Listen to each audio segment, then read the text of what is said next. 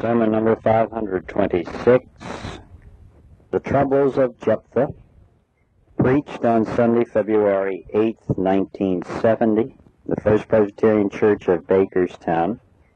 The text is Judges, the 11th chapter, the 35th verse. For I have opened my mouth to the Lord, and I cannot take back my vow. This is some story concerning Jephthah. Jephthah, you see, is one of those lesser known of the biblical characters, and even though his name is mentioned in three books of the Bible, Judges, First Samuel, and Hebrews, nevertheless he's an individual that very few people know much about. And you know why? It's because he's a man of troubles. And because we are people who spend most of our time trying to stay out of trouble or to get out of trouble, we're not necessarily interested, are we, in trying to read or hear about another man's troubles, let alone go to the trouble and study about the life of a man of troubles. Yet today I suggest that you join with me in the next few minutes in looking at the life of Jephthah with the hope and with the prayer that in studying his troubles, we may get some insight into why people do have troubles and maybe get some help as to how we might face our troubles. I think the first thing that comes through in the teaching of this particular portion of Scripture is that Jephthah had troubles because of his parents' problem. To put it very bluntly, yet distinctly, Jephthah had a lousy home life. His father, Gilead, and the woman with whom he lived and called his wife, they just could not get along. Instead of being able to build that miniature kingdom of heaven here on earth, which every marriage is supposed to be, they could not even bring in a little bit of the happiness which God intends man and woman to have. These individuals, I don't know if they were thinking too much of their own troubles and their own selfishness, trying to see where they had been wronged and always confirming anew where they individually had been right. Created for not only this boy, but for his half brothers a horrible family setting. He had a very poor home life. These particular parents, Gilead and his wife, you see, had not been able to catch a glimpse, which I'm afraid many people have not caught, that the responsibility of a good family home is, is dependent not upon the children, but upon the parents. And if parents, for any reason whatsoever, relinquish this responsibility and forfeit that which is not only their privilege but their responsibility, they can bring many things to their children, but one thing they will bring for sure trouble. It's not up to the children to create an atmosphere that is right and wholesome and loving. It's the parents' responsibility, and if they don't do it, it never gets done. Because this man and his wife could not get along and could not complement one another, either she drove him to it, I don't know exactly why or when, but nevertheless the fact still remains that out of selfishness this man went out to sow some wild oats. And as of necessity, with always a planting, there is always a harvest. And in the sowing of his wild seeds, Gilead brought forth a crop, and his name was Jephthah. This boy was taken by Jewish law into Gilead's house, but he wasn't taken into his home, and there's a big difference. And whenever a child is robbed of the opportunity of being taken into a home of love and of understanding, of passion, of compassion, and of acceptance, you can expect little else from that child eventually other than trouble. This particular woman could not bear to see the sight of this young boy that her husband had brought home. And she somehow conducted this feeling to her other sons. And these boys, who were really only half brothers of Jephthah, could not accept him. They had nothing but contempt for their father. But they took out that contempt on their hate for their half brother. This particular young boy was guilty of nothing more than being born. His father had sinned, but he had to take the shame. And instead of accepting them with him within their little confine of games and of activities, these other boys who were really his half brothers did not invite him into their activities and never introduced them, ever introduced him to their friends with anything else but with shame and with scorn. And probably there were other parents in the community who did not want their little cherubs to be contaminated with the lights of Jephthah. For in that Palestinian town, I'm sure there were people just like there are in the world today who forget that a child is never responsible for the circumstances surrounding his birth. And every child comes into this world only with one thing, the sweet, clean kiss of God. And a child is no more responsible and can be blamed for the circumstances of his birth than can he be blamed for the currents of the sea or the darkness of the night. But these parents blamed that little boy because of what his father had done. This little boy had doors closed in his face. He had friends taught to turn their face when they greeted him. And before he knew how to speak, he knew the feelings of rejection. And when that happens to little personalities, you can count on only one thing happening eventual trouble. So eventually, when Jephthah had to leave his home and his country land because he was not welcomed, he did go into a far country and he lived the life of a renegade. And then those people, those people who were thinking more that he would fail rather than hoping that he would succeed, shook their heads and said, well, I knew it would turn out that way. And then very correctly they always added that phrase, but what can you expect with parents like his?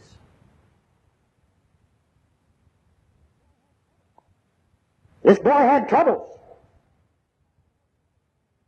because of his parents' problem.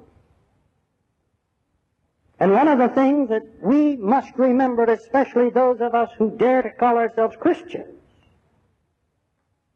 is that in this day there are many people who have problems, troubles, which can be stemmed back directly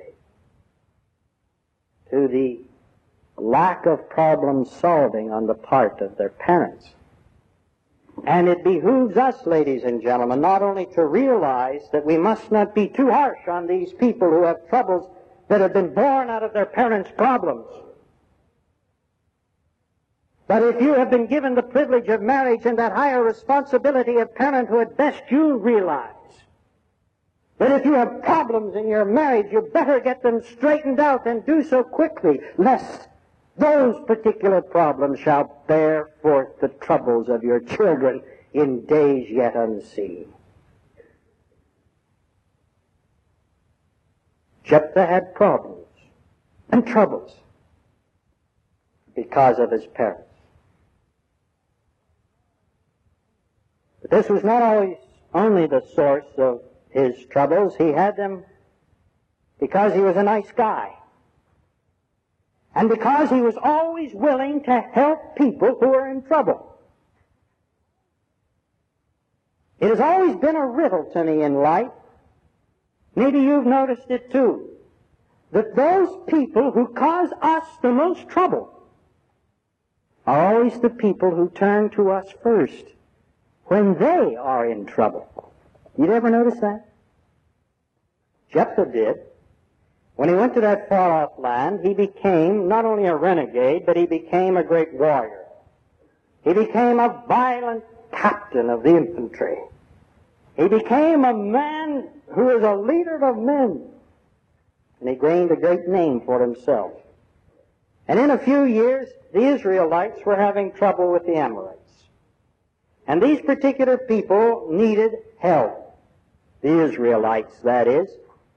So you can guess what they did. They crossed their border and went into that foreign land, and they sought out Jephthah, and they asked him to come back to be their leader. They asked for him to accept their forgiveness for literally ostracizing him from their society. But they asked him, please come back and be our man and be our leader. You know, I, I think if I had been Jephthah, I would have told them to go to, well, someplace. I, I think I would have said to them, where were you? when I needed you. You come here now with your tears, but where were you when as a child I cried unto you? You know, that man, I think, would have had every right, except the Christian right, to tell those people no. But Jephthah, who had been wrong, knew that it was wrong to live by wrong. Jephthah, a man who had faced bitter treatment, refused to allow himself to become embittered.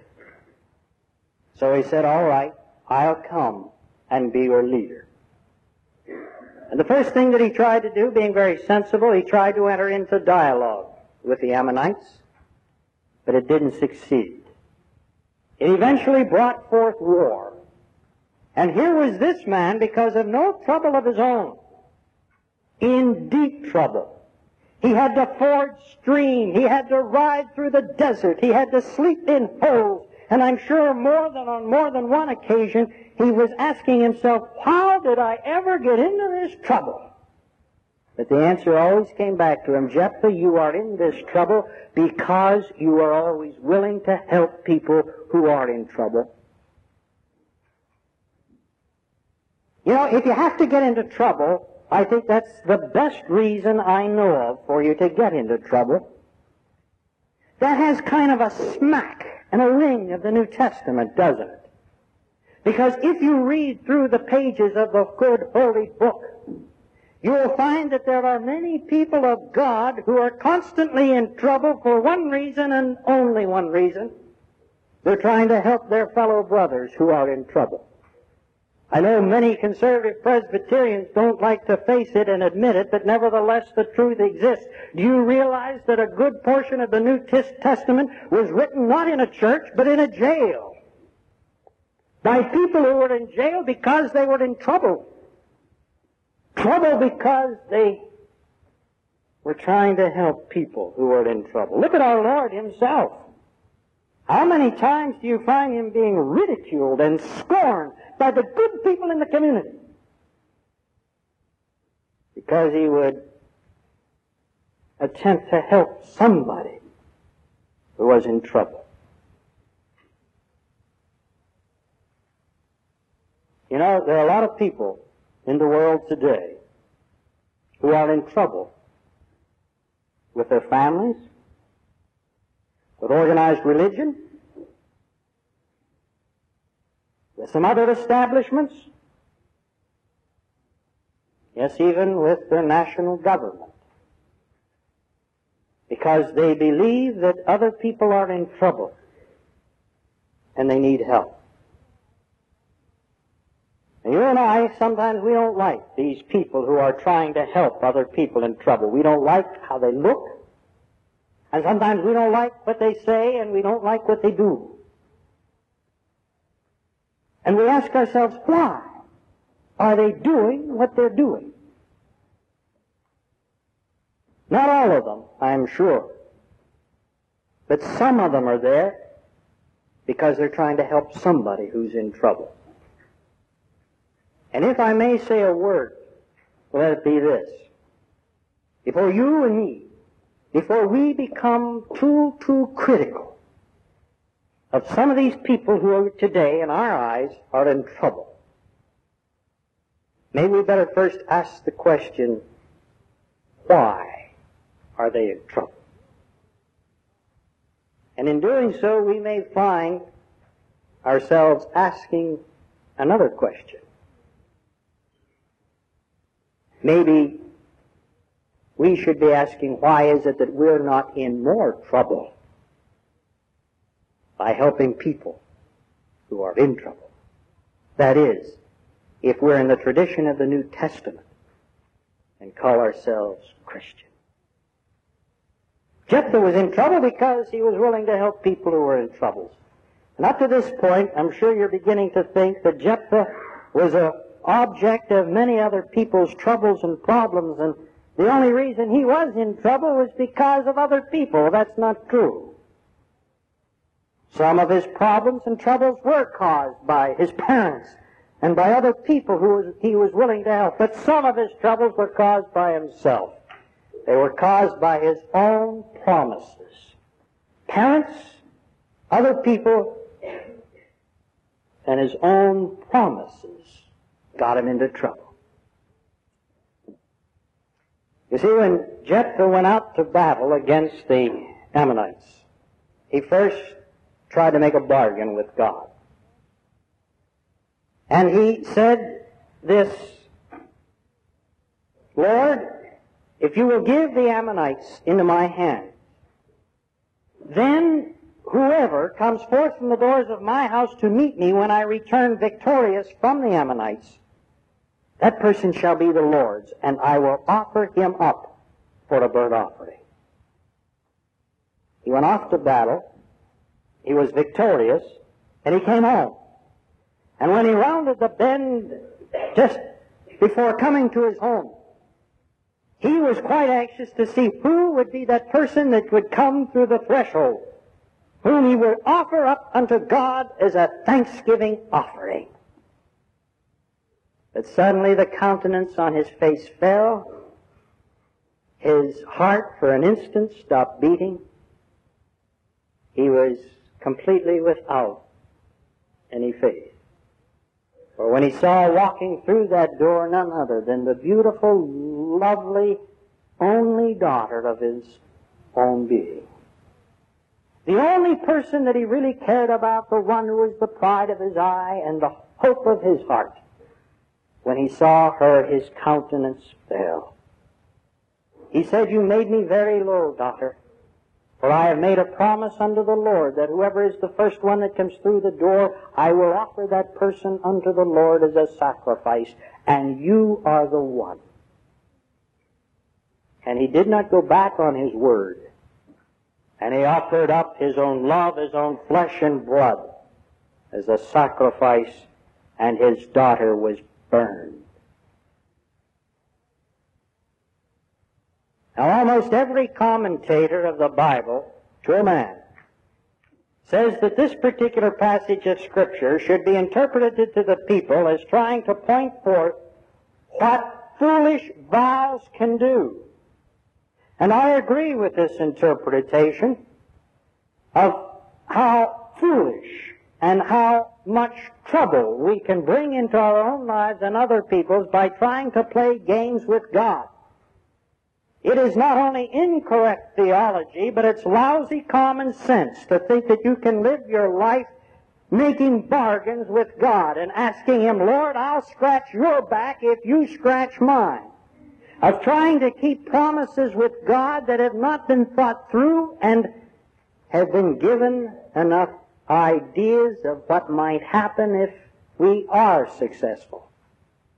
None of us should ever feel None of us should ever fall prone to that particular position where we become people who are in that position where we make foolish statements like this to God and then feel that we have to pay off. Yet I sometimes think, ladies and gentlemen, in trying to point out the foolishness of Jephthah, some of our Bible commentators and preachers fail to recognize one of the great things about Jephthah. For though you can really ridicule him for his incorrect theology, and you can really point out how guilty he was of using good common sense, there's one thing in this passage that you can't point out, and that is that this man was definitely a man of his word, and he refused absolutely to go against the promise which he had made. And a word that I think that needs to be heard in our world today is this that one of the reasons we have so much trouble in our world is that we do not have enough people who are willing to stand by the Word. Yes, there are many troubles in this world that are brought forth by foolish people who have made poor promises and who are trying to keep them, and they're bringing much trouble in the world to themselves and to other people because of it. But equally so, there's much trouble in this world today caused by people who have made promises but they haven't kept them and they have no intention of keeping them. You know, it used to be that a man's word was rule. If a man gives you his word today, seems to be the exception to the rule. Do you realize that we're in a society today where we don't even want to trust individuals? Who are just willing to give us their word as their honor. And that's tragic. As being pastor of this church for almost 10 years, I've seen almost 1,000 people stand right here at different times and with two simple words, promise. I do to serve the Lord with all of their heart, mind, soul, and strength, to be diligent in participating in the means of grace, to be faithful in their worship and service activities, and to give of their substance as the Lord prospers them, and to give their whole heart to Christ, His kingdom, for the sake of the world. Words and many of you have answered, I do promise. I'm sorry, folks, the attendance records and the financial records kept by the business manager of this church do not attest to the fact that you have kept the promise. Some of you have, but many have not. And then we wonder why the church and the world is in trouble. Three weeks ago, you remember a controversy came forth in our press and through our media of news concerning a speech that was made 22 years ago by the man who was nominated by our president for the vacancy on the Supreme Court. At the time, I happened to be listening to a television commentary out of Miami, Florida. And I heard this commentator say something which I wish he had not said, but I know it was true. He said this, this judge is being judged by a speech that he made 22 years ago, but in Washington they really don't think this speech will hurt him. Because the majority of politicians never hold a man responsible for words that he speaks in a minor election. That truth is more despicable than the words which that man uttered. But it's true. And we've come a far way when in our world today we can't take a man at his word. Jephthah made his word count. And it caused him trouble, yes. But God help the people in the trouble they will have to face if they make a vow and don't keep it. Amen. Our Father and our God, please help us. You've been very good to us and very kind to us and very right by us. Help us, O Lord, with our troubles.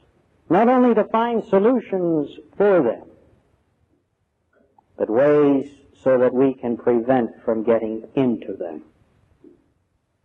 Lord, you helped Jephthah. Please help us. And now may the grace of our Lord Jesus Christ, the love of God, and the communion of His Holy Spirit be and abide with you all now and forevermore. Amen.